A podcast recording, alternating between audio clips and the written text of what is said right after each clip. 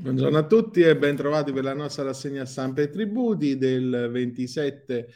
aprile 2023. Partiamo dalle domande di sanatoria che già sono arrivate a quota 2 milioni. Eh, nell'articolo di Giovanni Parente sul Sole 24 Ore, eh, l'analisi della sanatoria che è ad alto appeal, cioè la rottamazione delle cartelle sta viaggiando a ritmo di circa 2 milioni di adesioni da parte dei contribuenti, un numero su cui si attende un consolidamento in ambienti parlamentari. Ehm,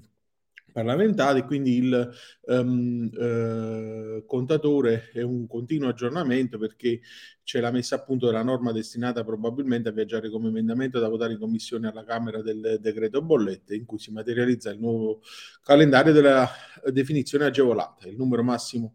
ehm, diciamo il numero destinato ad aumentare eh, proprio grazie al differimento del termine per la presentazione delle istanze che arriverà al 30 giugno. E poi sul PSOA quotidiano gli atti impositivi, definizione in, que- in acquiescenza entro il 30 aprile, articolo di Sara Mecca sul PSOA quotidiano, appunto come dicevamo, ci dice che il decreto Prelette ha previsto una nuova possibilità per i contribuenti di definire in acquiescenza gli atti impositivi, che la legge di bilancio aveva limitato a quelli impugnabili alla data del 1 gennaio 2023, ovvero notificati entro il 31 marzo 2023. In particolare la disposizione stabilisce le avvisi di accertamento, avvisi di rettifica e di liquidazione gli atti di recupero non impugnati e ancora impugnabili al 1 gennaio gennaio 2023, divenuti definitivi per mancata impugnazione nel periodo compreso tra il 2 gennaio e il 15 febbraio 2023, sono definibili ai sensi dell'articolo 1, 180 e 181 della legge 197 del 2022 entro 30 giorni dalla data di entrata in vigore della disposizione e dunque entro il 30 aprile 2023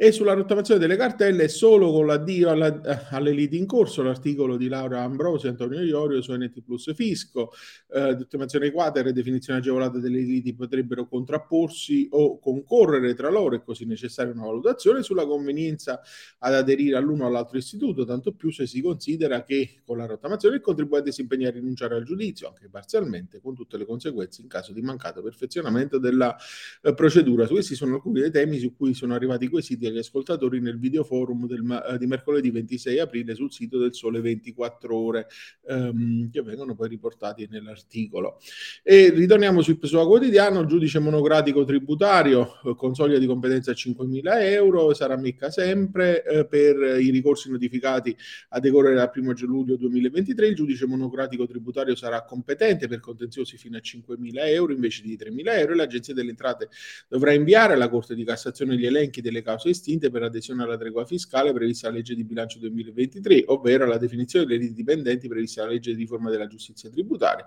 e viene infine prevista la riscrittura delle elezioni dei componenti dell'organo di governo della giustizia tributaria. Queste alcune delle novità in materia di riforma del processo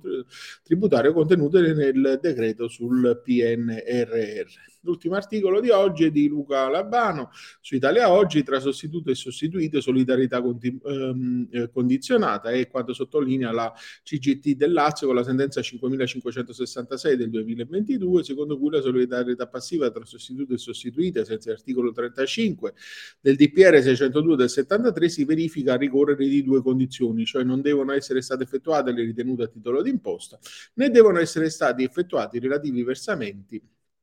altrimenti il sostituto è esente da responsabilità. E come dicevamo nell'ultimo articolo, vi auguro un buon proseguimento di giornata e vi do appuntamento come sempre a domani. Arrivederci.